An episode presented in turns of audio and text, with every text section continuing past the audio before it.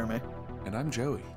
And this week, we are talking about an album that I picked last week, which is called Life Screams by Lacey Sturm, who formerly, I guess, Lacey Mosley at the time of Flyleaf happening.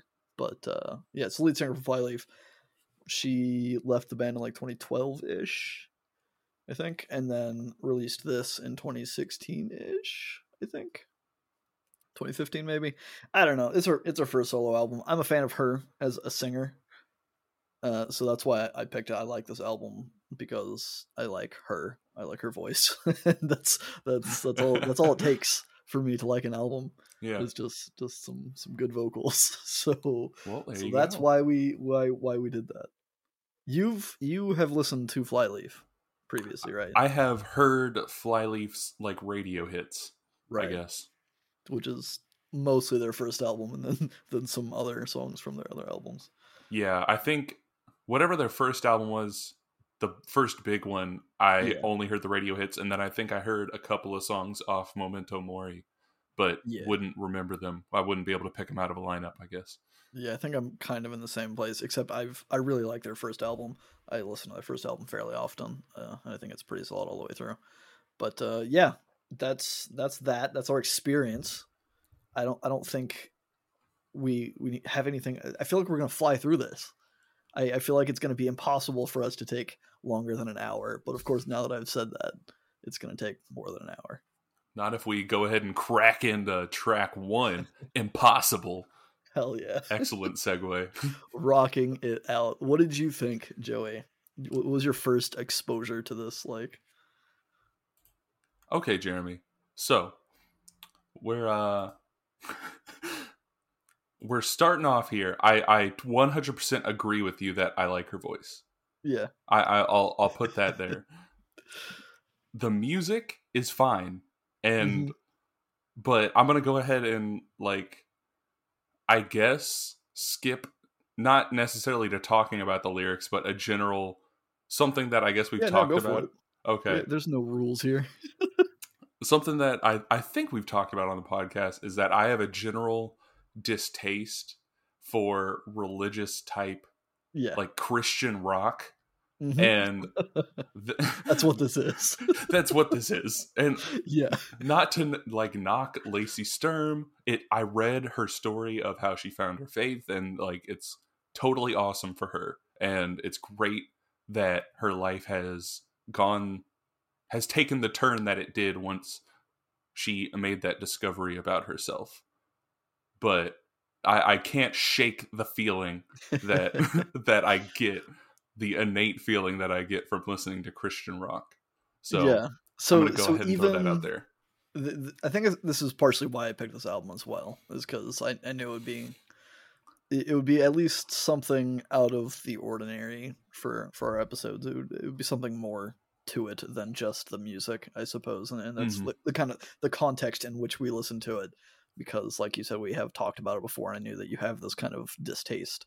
And generally, I think I agree with you. I think it's a big turn off knowing that a band is Christian or knowing that they make Christian songs, I suppose, more so than knowing. Because, I mean, I guess half of Korn, some of Korn, some members of Korn are, are devout Christians now. Granted, I haven't really listened to a lot of their mu- music since that happened, but I, I can listen to Korn and not be. Not not have that kind of distaste. I can also listen to this album and not have that. Same for Flyleaf's first album. Technically, they're Christian rock at that point, even though I'd really really like that album. So I, I think it's interesting that like it's it's so deeply seated in, Yeah. your, in your your musical taste that like Christian rock kind of you. I, I don't want to speak for you and say that you just like write it off, but it, it has that kind of impact on you. I mean- just like repelled by it. to an extent it kind of is and i want to get past that and there's definitely songs on this album that i don't have that Mhm. feeling about like there's songs on here that i i don't get that feeling i don't know how to describe it necessarily Yeah. it's just like a feeling within me that whenever i listen to it i'm just like like I, this is too harsh of a word and it's going to sound meaner than i intend it to but it fe- No, this is this is the first album that you're gonna, that you hate or or at least dislike publicly it, on this podcast. it gives me like a gross feeling internally, but but that's something that like I will 100% admit my bias here. Like that is that hey, is... I mean, I'm full of biases. I I call your album shit all the time. It's totally fine. I'm, oh, I'm not God. I'm not defending this album. I do think this this album uh I do still enjoy this album. I think really analyzing it on the level that I do for Feedback Loop uh has maybe lessened my love for this album. I still really like her voice and like you kind of said there are still some songs on here that stand out to me. But yeah, I I can totally understand the criticism. But uh, I guess getting it into the usual feedback loop process here. Impossible. It starts off with some like lovely, floaty, angelic kind of vocal riffing over some clean guitar, and then it rises pretty quickly when the lyrics come in in the verse. And and there's something that I think immediately hooked me with this album is that Lacey screams. Yeah. Which is something that fans of Flyleaf's first album might be a bit happy to hear, I suppose, or really it's it's a point of contention I think in the fan base that Lacey stopped screaming after their first album, and so their second and third and maybe fourth, I don't remember how many albums they have, but their successive albums there was less and less screaming and, and people weren't as into it because it kind of became more radio rock, I suppose, yeah. or radio friendly rock at the very least. So immediately me coming into this back when I first heard this, hearing Lacey, I've always liked Lacey's voice that's not going to change. I listen to her in pretty much everything I can. Um, but hearing her scream again was just like an instant, like yes, she's she's back kind of moment for me. Even though, like, I again, I'm I'm not religious, and I don't necessarily, I don't have the the extent of hatred towards Christian rock that Joey does. but it's still it's still there's definitely something there to it that just feels icky in, to some degree. But uh, yeah, musically, a, lo- a lot of this album is just kind of like it's it's good old radio hard rock kind yeah. of stuff. It's kind of cheesy at points where there's not a lot of like creative structure or or instrumentation and stuff. So I I definitely think that me coming back and listening to it so intently has kind of sullied my my previous image of this album and because again normally when I listen to albums and music, I'm not really like analyzing it, yeah, at least to this extent. So I, I've changed a little bit, but yeah, it's it's got some some cheesy riffs and it's radio rock. well, that is unfortunate to hear that that happened to you. I will like her voice. Oh, I mean, I'm still going to be able to listen to this oh, album. Oh, okay. It, well, it's not it's not changing that.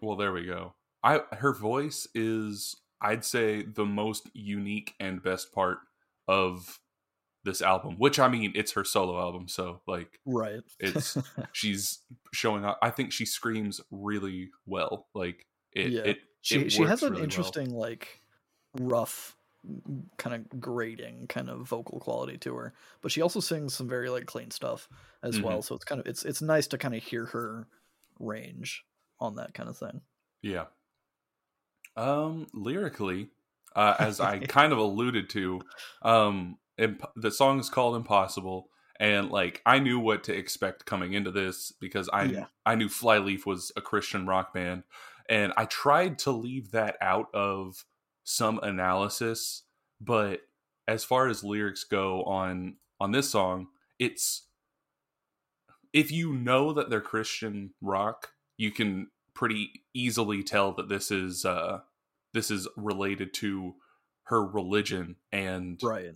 like the it like I don't the chorus is every morning I see another miracle I can't believe I'm living the impossible which I took as referencing how just I, I don't want to sound condescending whenever I say like from a religious person's perspective or that like whatever like mm-hmm. I don't think that the the very act of life is amazing but like to them they believe like oh it's this impossible thing that God created such perfect beings as humans or what like uh, created life or something and that's kind of where i get from it like she's describing the very like the very act of like having been created as like this triumphant great thing that she's just like whoa every day is a gift because i was made by this great creator type deal yeah and that's So I'm going to disagree with you. Oh, And I think that this is why I think this is going to be an interesting episode, is because I, not necessarily trying to psychoanalyze you, but I'm curious to how much. Not that there isn't already a religious context to this album, there definitely is, but I'm curious to see how far into that you read and kind of project maybe a little Yeah. bit onto it because at uh, there's there's definitely a surface level here where like you said i mean every morning i i see another miracle i can't believe i'm living the impossible we are the sign we are the wonder another day of living the impossible or whatever and to me thinking a i i think just to get this out of the way i think the lyrics in this song specifically are kind of generic and boring yeah. but I, I think if you took this out of a religious rock context and put it anywhere else, there's this kind of aspect where, okay, well, she's just being proud of her accomplishments as a musician. She's living the life of a, a musician, a professional musician who gets to play music for a living. And that is what she is considering impossible, not necessarily the fact that she is alive, kind of a thing. yeah.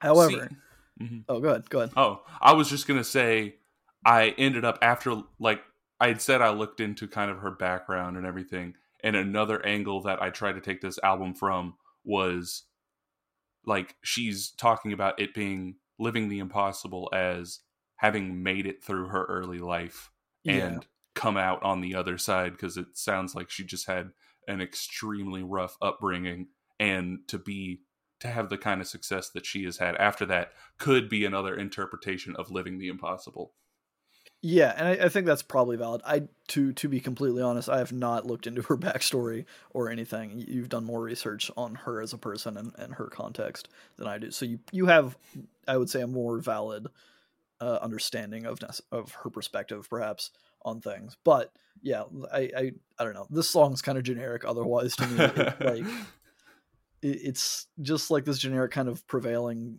despite how impossible some tasks might be and I, I feel like you can kind of plug yourself into a lot of these each verse is kind of like talking about a different angle of struggle and and how they're becoming more than that it's kind of weird because the, the third verse always stood out to me she says i choose to be alive especially because the odds say i should die. I wrestle death again and i know more of his moves now and i won't give in. So that kind of like to me at least brings in the suicidal aspect of it yeah. where she's like she's she's familiar with i mean she's she's personifying death and saying that death is her struggle at least in this verse even though it's not necessarily in the, in the other verses.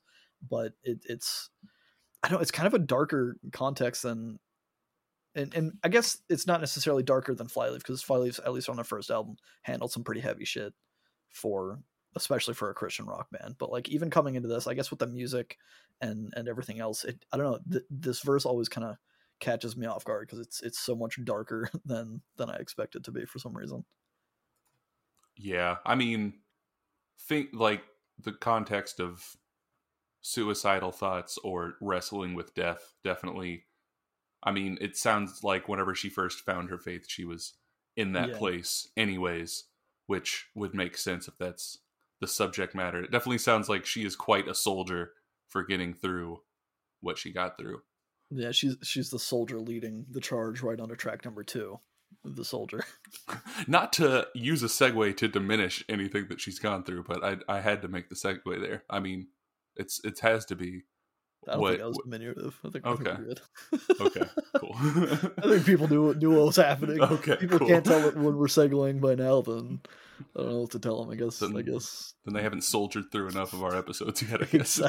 Exactly this one's a, it's a bit kind of like slower and not really slower i suppose it's it's kind of like got this groove to it with the bass there's almost this odd time signature deal going on with it i think but it kind of goes back to kind of a standard 4-4 in the chorus but uh yeah it's it's it's it's a song this, uh, this album's kind of i mean honestly like musically it's just generic radio hard rock stuff for the most yeah. part This one it it was different enough from the first song that Mhm. I I it started out in a better place for me. Which I mean, Yeah. a slower song, a decently cool drum beat, and whenever the acoustic guitar comes in, it gets a better feel about it. Like it was something a, at least a little bit more unique than I felt like the music on Impossible was. So that, and I, I feel like her voice went it complemented the mu- like the music I guess complemented her voice better with the way she was singing on this one.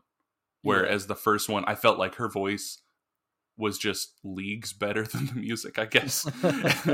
Yeah. And in this song, it kind of went more hand in hand, I guess.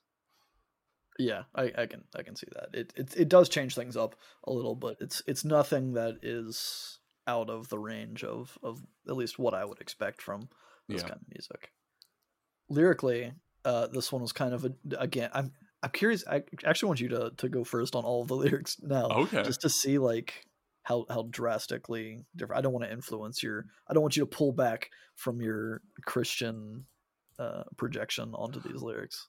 See, I was specifically trying to go into this not Right. necessarily relating everything to a Christian connotation because I don't know. I, I I feel like that's that's a point that I need to work at in the same way that at a point in my life I had to work at actually giving like female singers a chance. Yeah. And this one I felt like it was easier to separate from a religious connotation because it really could just it's mainly about standing up to people and not giving in on what you believe, which Mhm.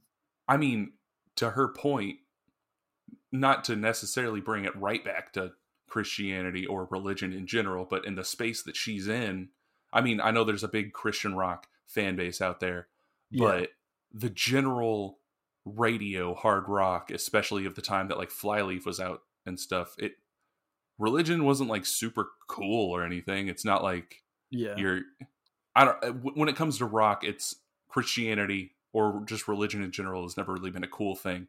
And I can imagine she felt pressure from other people to I don't know, not put it in her music and not necessarily that this is the only thing that the song is about. It's really about standing up for what you believe in, but Mhm. this one it could literally be about her standing up for what her actual faith, I guess, in this situation. Yeah, I think it's interesting. There's also probably some some pressure from the other side too. I would imagine being a Christian rock artist, especially on the caliber of of Flyleaf and stuff, where it's there's a lot of screaming, there's a lot of heavier stuff going on in the music. That there there were probably fa- friends and family of her that were Christian saying like, no, you don't need to be doing that kind of music. You can make more pleasant music for to to you know praise Jesus or, or whatever that is their their intention is. I don't I don't mean to be dismissive. I- Praise it's- Jesus. yeah, but like I mean the the idea of Christian rock and Christian hard rock is kind of an interesting perspective in itself because I think historically rock and roll has been the devil's music yeah. right so so i feel like she was probably getting pressured from both sides there were people in the rock community being like no you don't need to you don't need to sing about your religion and then people from her religious upbringing being like no you don't need to do rock and mu- music you need to do praise worship music or whatever Yeah, that's got to be a fine line to walk. Um, and I think, I honestly think part of that is why maybe I get that taste in my mouth whenever I listen to it. And not that it's necessarily disingenuous, but that it feels not, I'm not really talking about her specifically, but part of it almost feels try hardy in the Yeah. way that's like, we're gonna kick ass in the name of the Lord, like type Yeah. deal. Which, yeah it, it feels like a parent trying to like be hip right? yeah, somebody's walking up to you like it's like the counselor that sits in the chair backwards and flips their yeah, cap around, yeah, yeah, and it's like I'm gonna rap with you guys, but. It, it can work. It can definitely work. And there are points on this album where I don't get that feeling. So, and not to only rail on Christianity, there's some people that take like the Satanism de- devil worship oh shit sure way too fucking far where you're like come on dude like this is so cheesy but yeah uh, yeah, I, I- think yeah, it's really just the extreme the extremes of lyrical content that Yeah. that stand out, and whether that's religious or not. I mean, there's there are bands that go extreme in, in a different direction that's not religious, and, and it's still like over the top. And you're like, okay, okay, calm down, dude. It's gonna be okay. yeah Especially in metal, I feel like a lot of heavier death metal and stuff, especially that gets radio play, is not great. Yeah i mean like there's there's like cannibal corpse which is yeah. fine and funny and stuff but then there's like people like uh what what was the band anal cunt where you're like okay dude like i'm not laughing. This is fucking this is over the top. Yeah it's not it's not funny anymore. You've, Yeah. you've passed that right into the next track which is track number three i'm not laughing. Ha ha wait we're not supposed to laugh. Oh i'm shit. not laughing.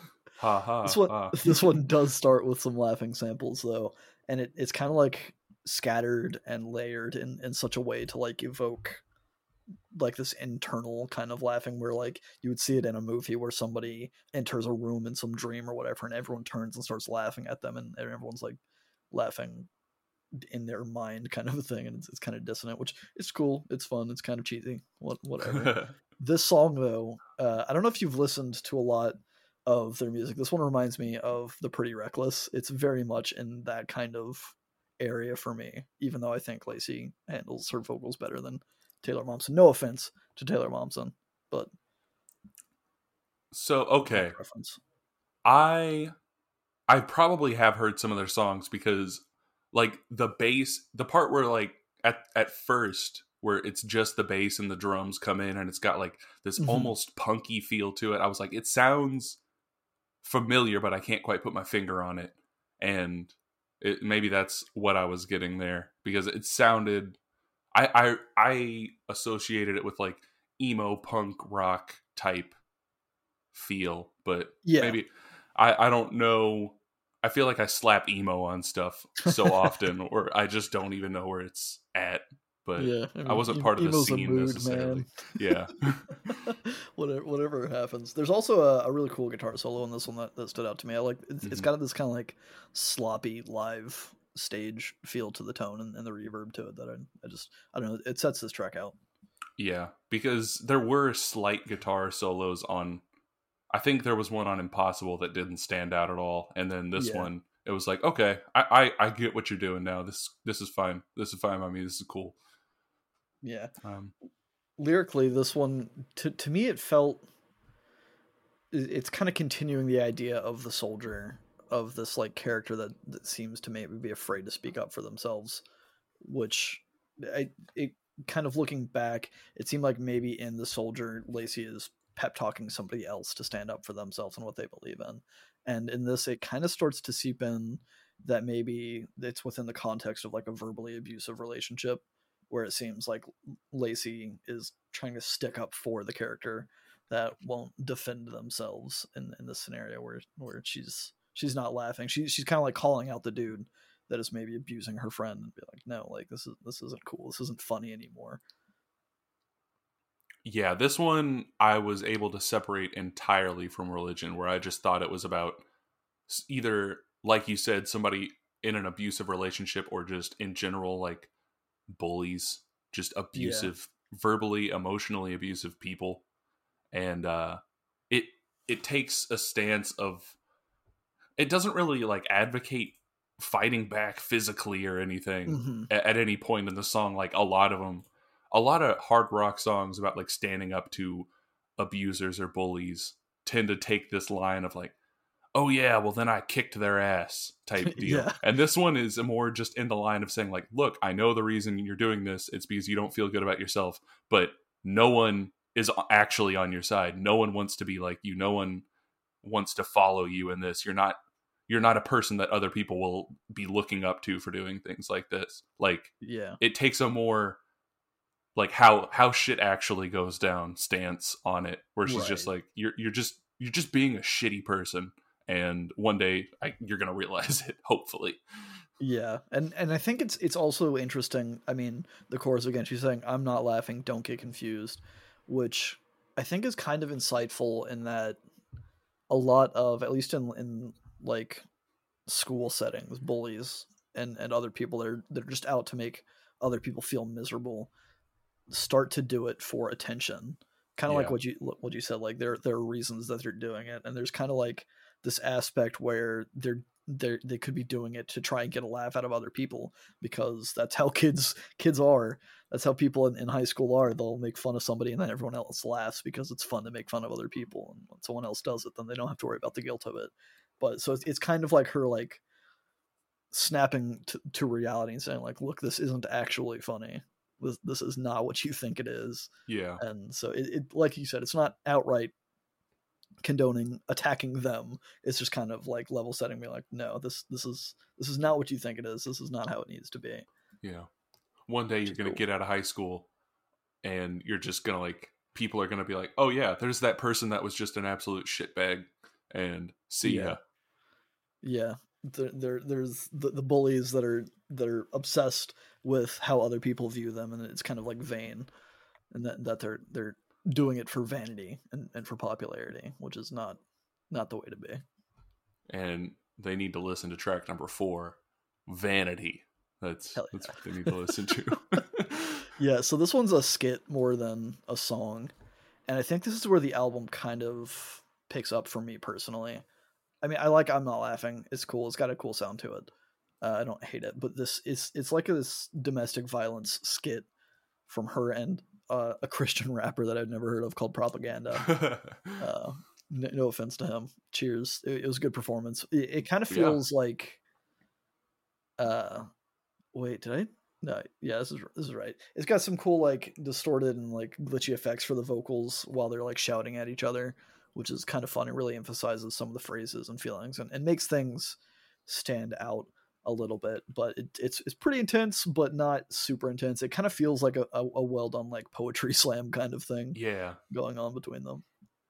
It's uh, definite like beat poetry, like half Yeah. rap, half beat poetry, where it's just you you start to lose the fact that every word is placed just so Mhm. where it like where it's supposed to be until you catch like a line where you're like, oh, that that's how this worked with that other line, and like right. they're it it's works itself as a skit, but you can also tell that it is a poem as well, which Right. I will definitely say hats off to them because this this is a pretty intense song.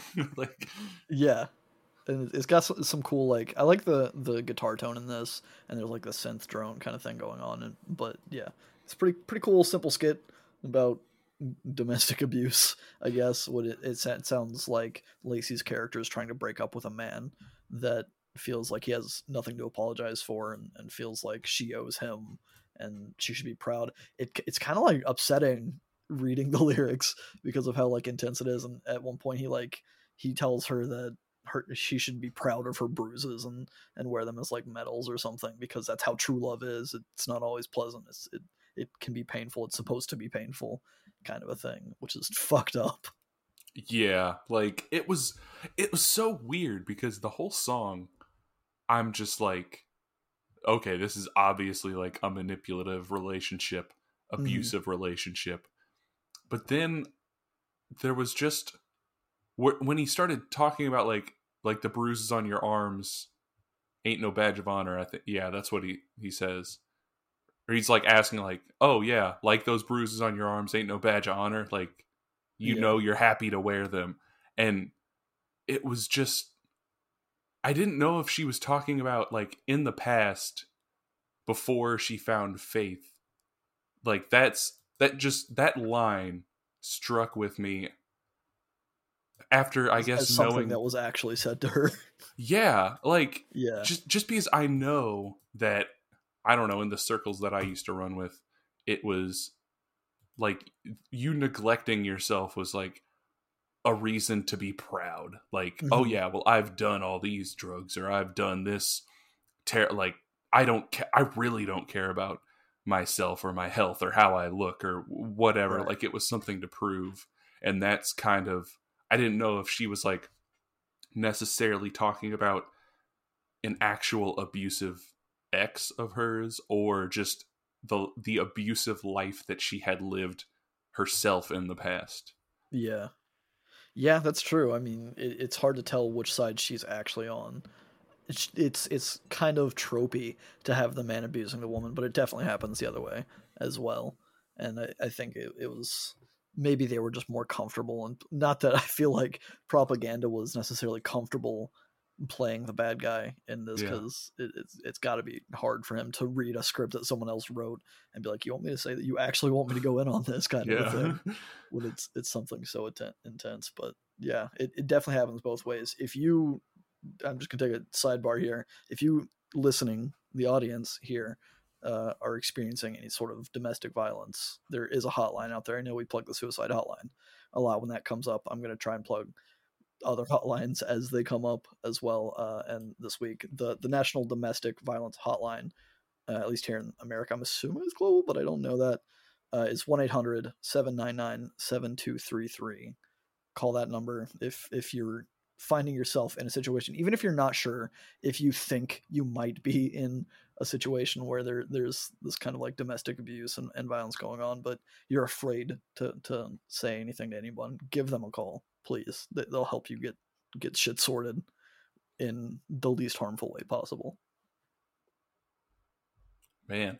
And all I gotta say about that is, uh, all you domestic abusers out there, I hope you fucking rot, you know, in hell in in hell. yeah like track number five rot There we go. Which I mean, I was segueing, but yeah, like I, I stand by that. If, Yeah. if you if you abuse people that you say you love, fuck you. yeah, it's, it's the biggest mind fuck.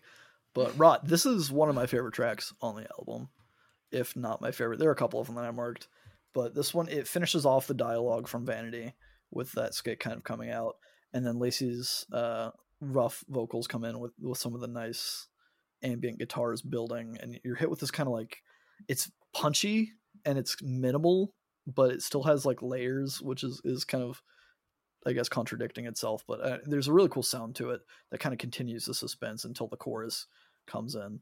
And I just I don't know I I like the sound of this track. I'm trying to. Okay, sorry. I was reading the wrong section of notes, and I was like, "This can't be right. This can't be right," and it wasn't right. So I apologize. How dare you? But yeah, it's, it's got some fun wah on the guitars in the chorus. The, there's a lot of layers of vocals in the second verse that aren't really like in sync, which kind of gives this dissonant feel. That's cool. And there's some really cool backing screams as well that happen in this one.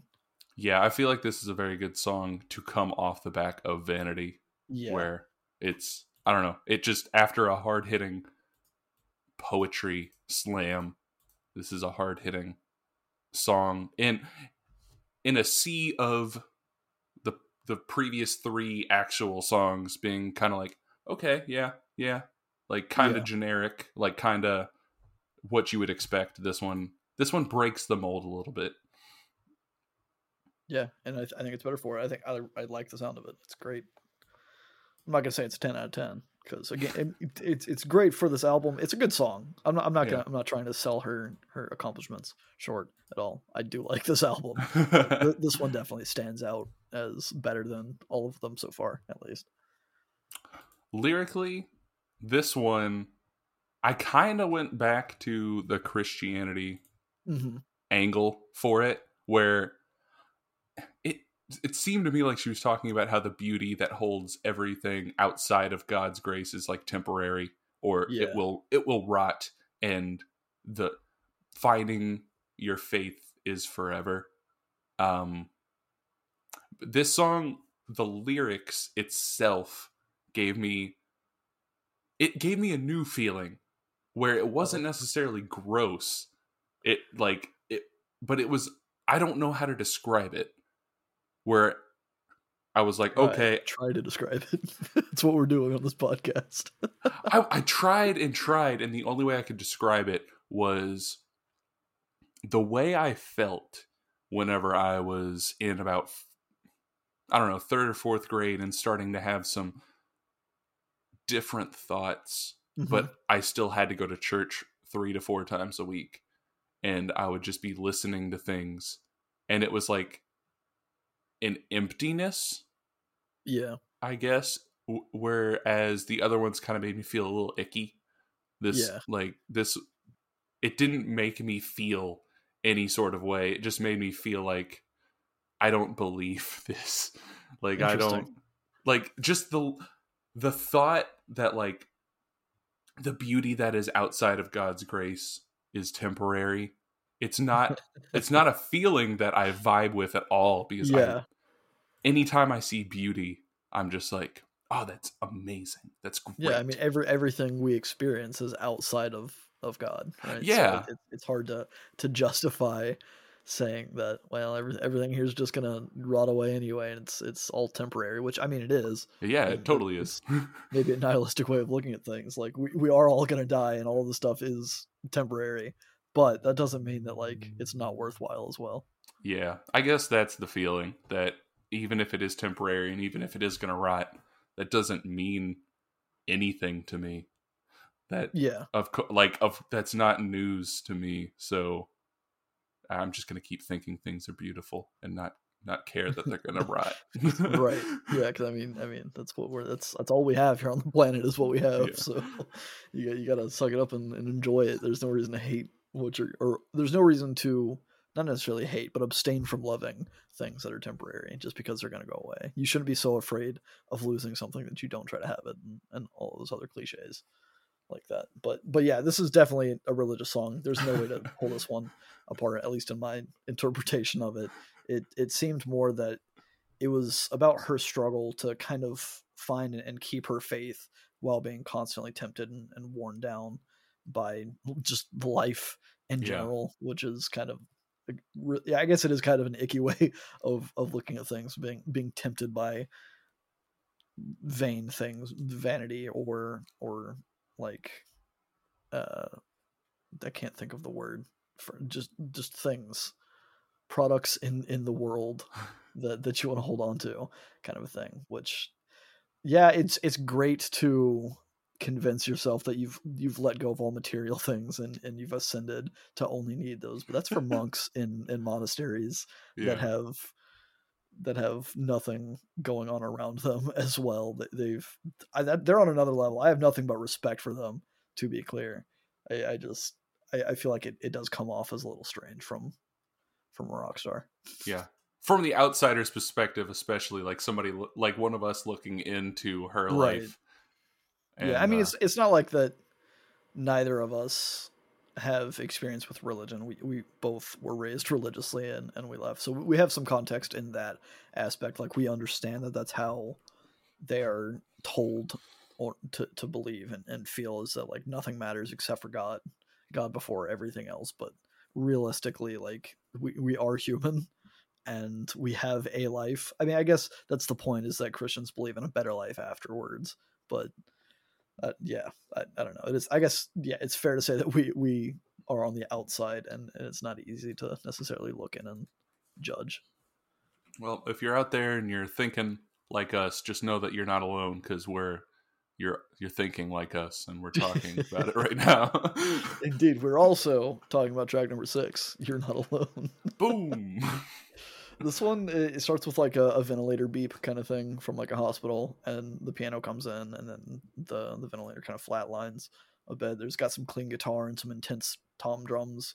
That's kind of an interesting contrast under lacey's kind of fast-paced eighth note style singing on on this track. Um but yeah otherwise it's it's not a super standout track for me yeah, kind of the way I described it. I mean, her voice it stays pretty clean in here, so you get to you get to hear her star voice in that way. But uh because she does do a lot of screaming in other songs, so it's it's nice Yeah. to have a change up there. But the song it doesn't musically it doesn't really do much for me as far as like keeping my interest due Yeah. to the music. But yeah, there's nothing the bad middle of the about it. album. Yeah, this is the middle of the album too, so it's kind of it's, it's a whammy of of just blandness. Sorry, Lacey. no, I, I don't think she's gonna listen to this or be offended if she does. well, at least we can talk about the lyrics. it's true. Um, man, so this one I also couldn't get out of the God space. Yeah, Where I think I'm the same. I mean, it's called You're Not Alone, which on its own, okay, like it can be talk about people that you love and there's Sure. people around you. But in the context of a Christian rock album, you kind of, I kind of had an idea of what it was going to be going in, but it's just talking about how you're never alone because you have God. I like that's kind of just Yeah, where where The- I went. it's just it's kind of about like finding comfort and in some higher power, God in this case, who's just like watching you and and kind of implying that you just have to give into it. And it's it's I don't know if it's this track or another track, but at some point through throughout the tracks, there's this kind of implication that she makes that she's done all she can for this person and she has to take a step back and the only person that can help whoever is in the situation that she's referring to is to find god which is kind of damaging and harmful i think. You, sh- you shouldn't like ever take a step back from someone because you feel like oh i've done all i can i mean i guess it's, it's good to have boundaries Yeah. but it, i don't know it just kind of gave me a weird feeling of of abandoning someone because you think god has under control Yeah, that yeah. I'm not gonna go any farther other than it's it just seems weird that you'd be like, well, it's in God hand, God's hands now. Like, yeah uh, and I think I think maybe in the context of the song having that flat line at the beginning, maybe it truly is that she's losing a loved one and that they're like they've died. So at that point, yeah, she clearly can't control anything and she can't really be there to help the person, but God theoretically could could guide them to to heaven. And I think that's kind of where this album goes lyrically for the next couple tracks at least for me is seeing someone die and not knowing whether or not they were saved. So you're kind of they're kind of she's Lacey is kind of just from an outside perspective fearing for them and hoping Yeah. that they they can find God in whatever afterlife travel they have to take before their final destination. final destination? Holy shit, man. is that too intense of a, a phrase? no, that just thinking about like up in heaven, people are just fucking like dodging trains left and right. Just- oh shit! like the movie Final Yeah. Destination. I feel like if they were that good at dodging trains, they wouldn't have died and gone to heaven. Yeah, I mean, but I don't know. A second in heaven feels like forever, so maybe maybe you're not true. even. They, they've noticing had a lot of time to practice Yeah. up there. Track number seven feels like forever. This one, I the I don't know if it's a guitar or if it's like a synth thing, but they have this like kind of plucky, boopy, synthy guitar thing going on in the verse that, that kind of sounds like sonar pings in in some way, Yeah, which is kind of interesting. There's some backing reverby tremolo picked guitar for some nice ambience at, at some points in, in this track that, that kind of stands out as well. yeah. There's wubs here at the beginning. it made it made me realize that wubs were like a thing. I mean, remember, not realize, I guess. You're not not a fan of the Wubby Dubs. No, I don't like it just caught me off guard. I was just like, what? What's happening? yeah, it's it's interesting. It it it is not necessarily a standout track overall, but there are some things that stand out. Yeah. Um yeah, I guess we'll just get into lyrics cuz I Yeah, didn't have going. too mu- Yeah, there we go. Man, this is going to be a quick one. This mean, one we're already 40, 40 minutes in, so Oh, oh my god. Okay. So this one is uh it's still about God. And track number seven is still about God. oh my word. Um but so this one it kind of just I took it as at face value, which maybe means I'm dumb, but it just about like I guess the transcendent feeling of feeling like you're in the presence of God, making it feel like time has stopped or feel like you will live eternally in heaven or like I don't know. What kind of fucking bonkers like headspace are people in whenever they truly believe that they're they're going to live forever in heaven? Like what it just not saying that it's like it makes you crazy or anything but like i couldn't imagine honestly 100% believing that whenever you die that it's stuff's going to continue and i wonder how much of an effect that would have on the way i live my life i guess I mean, it, is- it's it's a fear of dying, right? It's, Yeah. it's something to kind of coax you into being okay with dying because there's this kind of natural fear of mortality, and that if when you die, there's nothing else, that's the scariest thing in the world for a lot of people because nobody knows what it feels like to not exist, and because they they won't feel anything they won't exist that that concept is just so like impossible for the human brain to grasp i think and that's why religion was created, right? To, to kind of help people cope with death, I think, and and maybe it's it's not even maybe it's definitely been taken too far, at least in America. It's been commercialized and, and stuff like that. I'm all for people believing what they want to believe to help them get through a day and get through the life, you know, whatever. But it's it's definitely that, that's a that's a whole nother bucket of worms. We're not we're not going to go into to, to that too much. I'm going to bring it back in. This one lyrically, it kind of seemed to me that if the last track was her witnessing a friend or a loved one dying, and she's kind of not sure what their fate is in this afterlife, kind of a thing. This one felt like she's maybe thinking about her own death and her own fate, where she she's talking about when she dies, the, the, the great line that, that Joey decided to share in our Discord earlier. She says, My mouth is cold, my body whole. I may explode, but you feel like forever.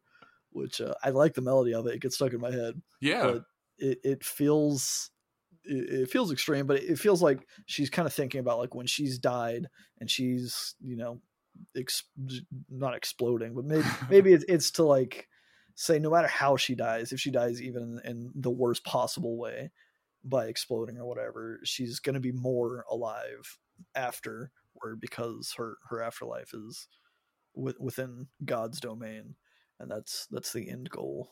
I, I don't want to say it's a goal for Christians to, yeah, to die to die. to heaven, but but it's that is the end point, I suppose, and that's yeah. that's something that they're kind of she's she's not necessarily well, I, mean, I guess she's kind of necessarily looking forward to it in in some way, where she she's she's longing to f- feel what it's like to be in God's presence. I suppose. Yeah, I mean, I guess at the end, if you go out exploding, I screams, you screams, we all screams. For, life screams. Album, the album called Life Screams and its titular track number eight. oh, this one. Ugh. Okay, so this is the title track. Oh. Eh? well, I mean, this is the title track, right? It's supposed to be like the big one, but for for me, this felt like a very like generic. It's got this like generic pop piano foundation with some filtered toms that kind of feels like they're they're really trying to force an anthem, kind of a thing. Which yeah. I mean, I guess is the point of the title track but e- even for like the the album that we've listened to thus far, I felt like the, the chorus was pretty bland and, and typical hard rocky. The post chorus does add some kind of cool pulsing synth and some ambient guitar stuff, but it just I don't know. It's, it's a lackluster song in my opinion. Yeah, this one kind of hit me in the same way that Impossible did, which they were yeah. both the singles off of this album. So that maybe that's like the point, I guess. But yeah, it kind of hit me in the same way that it's like, okay, I would to- like if I would have turned on 93 1 in 2015 or whatever, yeah, yeah, this is what I would expect to hear, I guess. Yeah.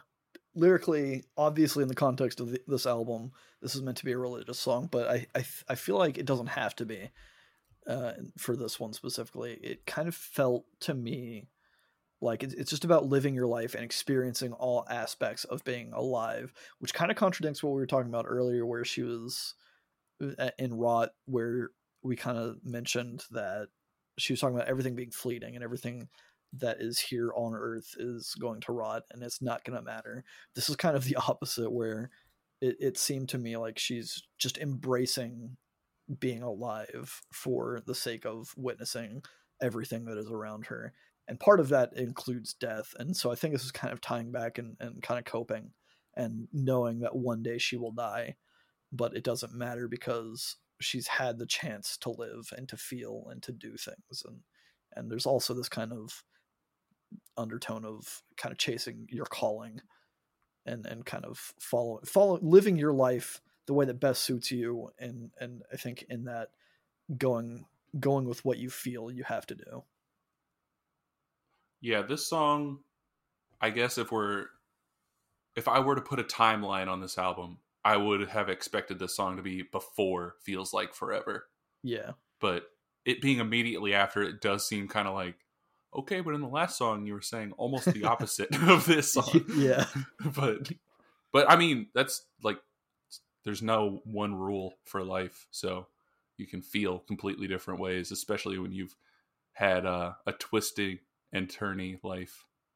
Like yeah, I mean, like even from day to day, it's okay to feel feel things differently. Granted, I don't know if you ha- you should be having these drastic changes in worldview every day, but you know, it can happen. Yeah, it's all part of faith, you know. It's true. It's all part of the Christian faith and track number nine faith.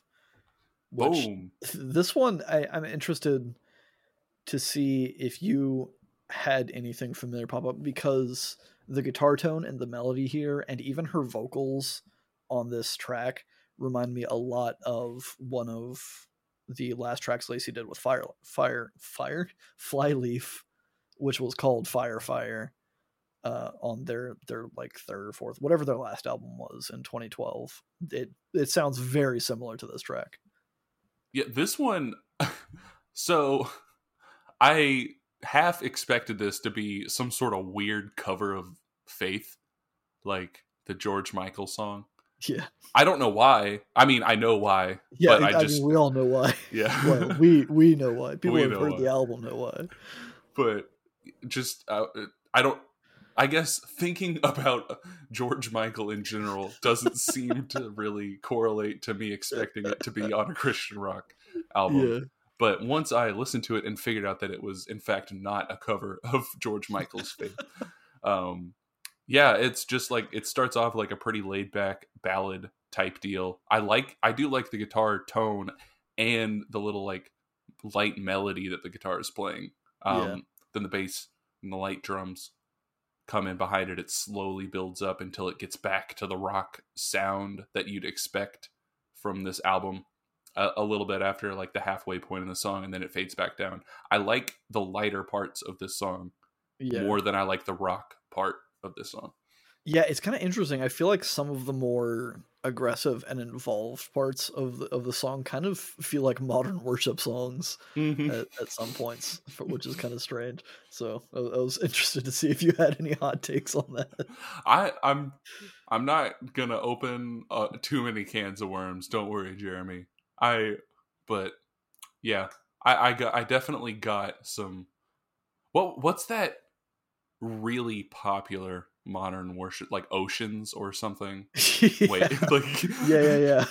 I can't remember. It's something with water. I think it's I, Oceans. I think I think it is Oceans, and the only reason I think I've heard that song is because there's a video of a dude playing it on drums, and he just goes fucking wild on these electronic drums in church. I'm gonna send you the video after this. It's Hell the, it's the greatest. but yeah, like I, I definitely got that type of vibes. Which I mean, even I, I say modern worship songs. I was hearing this type of stuff like yeah, I will say I was confirmed into the Catholic Church way after I stopped believing, just because I didn't quite know how to. yeah. I don't know, like, it, it I- was for more tradition and not wanting Yeah. to like kind of bother your parents too much about it. Yeah, I didn't want to rock the boat. They were they just told me I was going to be confirmed, and I was like. I'm already in enough fucking hot water with you all. I'm, I'm Yeah. just gonna do it. Like, Sure, whatever. I was Doesn't like change the way I live. So Yeah, I mean, I was like 18 at the time. I think Yeah. it was way late, and I like they sent me to a monastery for like uh, uh, I don't like two days. We had to stay overnight, and I brought like a pack of cigarettes, and there was some girl who just absolutely did not belong there, and I was just like, "Yep, this is okay. That's fine.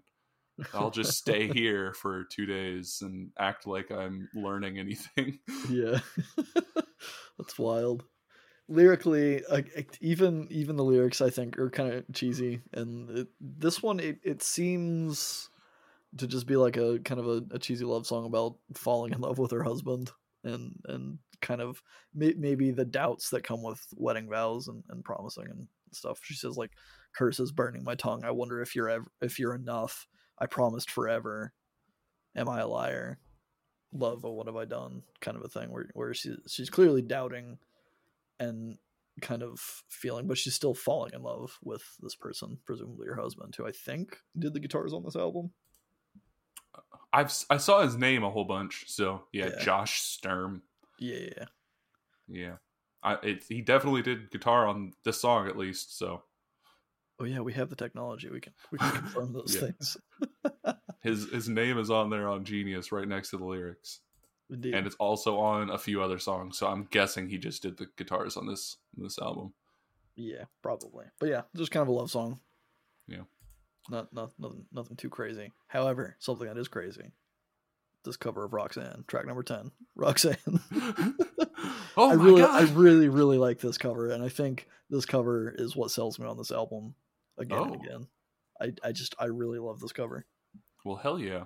I like the original better, Oof. but that's that's that's not an oof. That's totally valid and fair.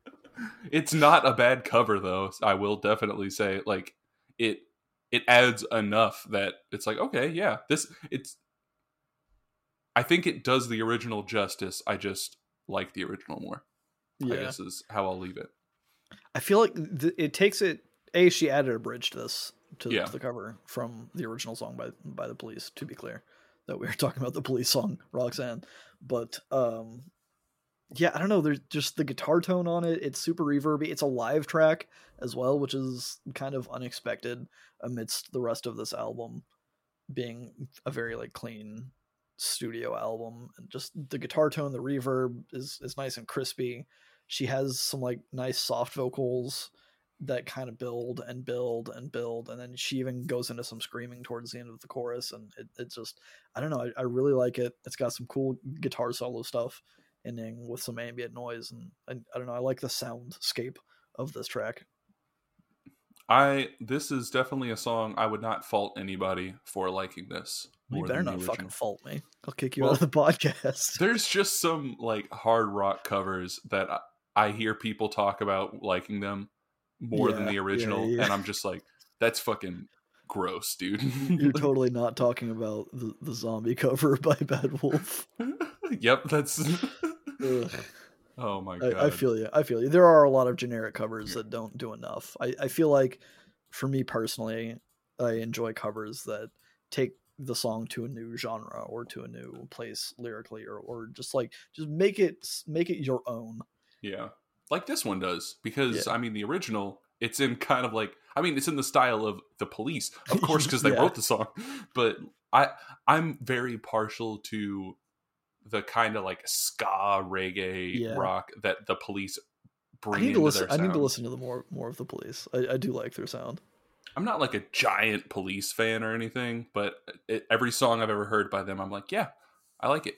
that's cool. Yeah, that's pretty much how I am. I, I sought out a lot of their stuff, but I, I feel like in the context of this album lyrically, this kind of snaps back to this current timeline. So I, I'm trying to piece it all together here at the end, where like the hospital and the death tracks are kind of this potential future that Lacey is seeing uh, for her friend, maybe, and the the cheesy love song is kind of going back to the start of her friend's relationship with her husband or something. And it kind of made me think that maybe Lacey is taking on this role of like a spectator or a friend or like a guide or even even an angel to keep it in this kind of Christian context that's witnessing her friend dealing with this stuff. So at the beginning of the timeline, her her friend got married, she got verbally abused, she got physically abused, and that's kind of in the mid part of the album where all that stuff happens. They get into a fight, this divorce happens, and now we're here with Roxanne trying to make ends meet post breakup kind of a thing, Yeah. turning to, to prostitution to to feel loved and or to make money. And then Lacey added this bridge that kind of seems like she's coming to her friend. She's obviously trying to talk her friend out of the, the prostitution and, and whatever that she's getting herself into. And she's proposing God as a solution to that so that she doesn't end up dead in a hospital flatlining with her fate kind of unsecured. You know, I like it. That's a lot of thought. And I was trying to fit it into the album. And I figured there had to be a way. But uh I like your Yeah. analysis. I, I think that's that it mostly just came from that bridge being like the, this the, the bridge she added she just repeats don't try to pick up the pieces just leave them where they lie. I'm going to give you a new heart tonight.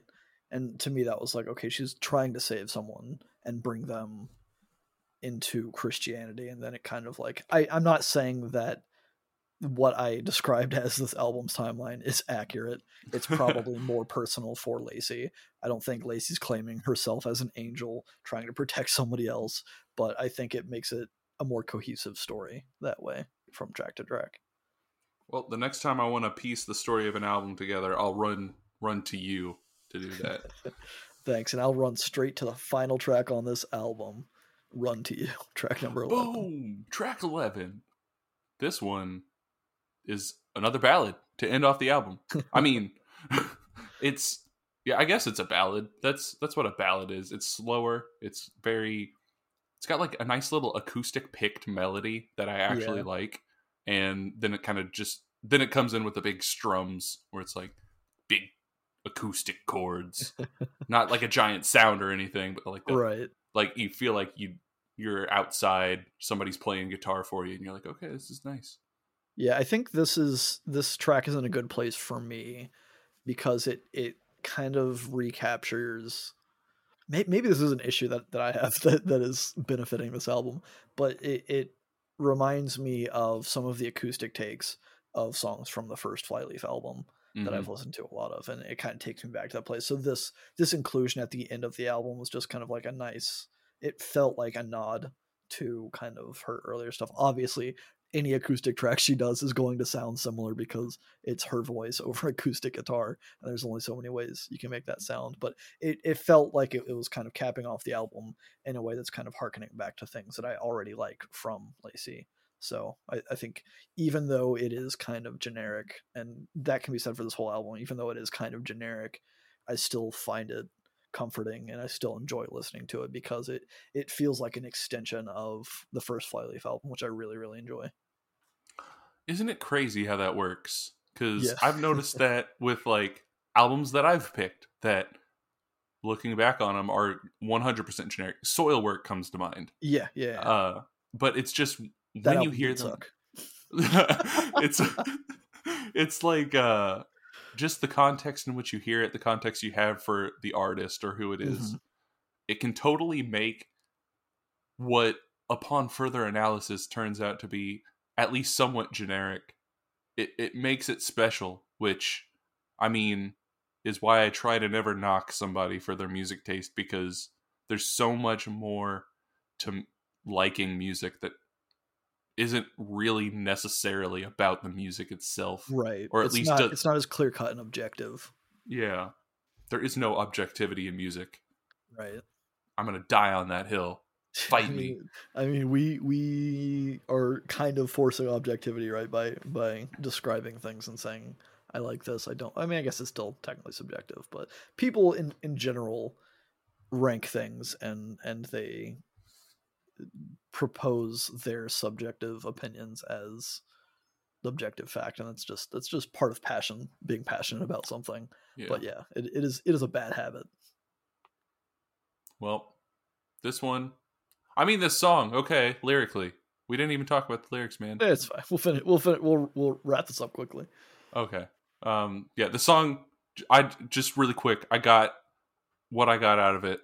It's uh seems to be about loving someone who has left you and not letting that love go, which would kind of go in line, I guess, with your timeline. But I don't actually know that that's what the song's about. So Yeah, I, I couldn't really fit this. I, I felt like this one didn't necessarily fit my, my narrative either, but yeah, I got the same vibes. It, it doesn't seem like there's a lot of depth to it.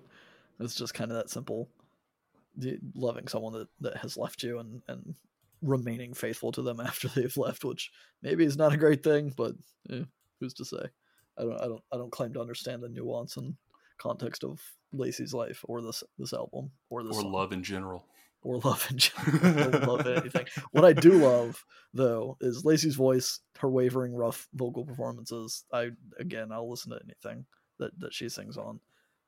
And yeah, it's it's mostly a fairly generic, inoffensive rock album, but I'm I'm still here for it. Well, I'm gonna go back and listen to Flyleaf after listening to this album. So Do it. that's. I, I really like their first album. I can't wait for you to tell me it sucks. well, I can't wait for you to tell me that next album, next week's album sucks, Jeremy. What is next week's album, Joey? Um, so I don't actually. I've heard a small excerpt of this album and I thought it was interesting. So the album is called 1979. The artist is Deru, D E R U. I, I hope I'm pronouncing that right. That's just that's a stage name, so it's not his real name. But yeah, I heard a little bit of it. The other day, and I was like, "Yeah, this is cool." So we're using hopefully- feedback loop as a as an easy way to slip it in and find new shit together. I'm about it. I, li- I like doing things that we aren't familiar with because then we kind of it. It's interesting because we don't have all of the the luggage that we were just talking about. There's there's not necessarily this. Oh, I like this album because it has grown with me, or or because I have preconceived understandings of what the what to expect from this album kind of a thing. It's it's just both of us coming in fresh and, and talking about how it made us feel in a week, which is fun.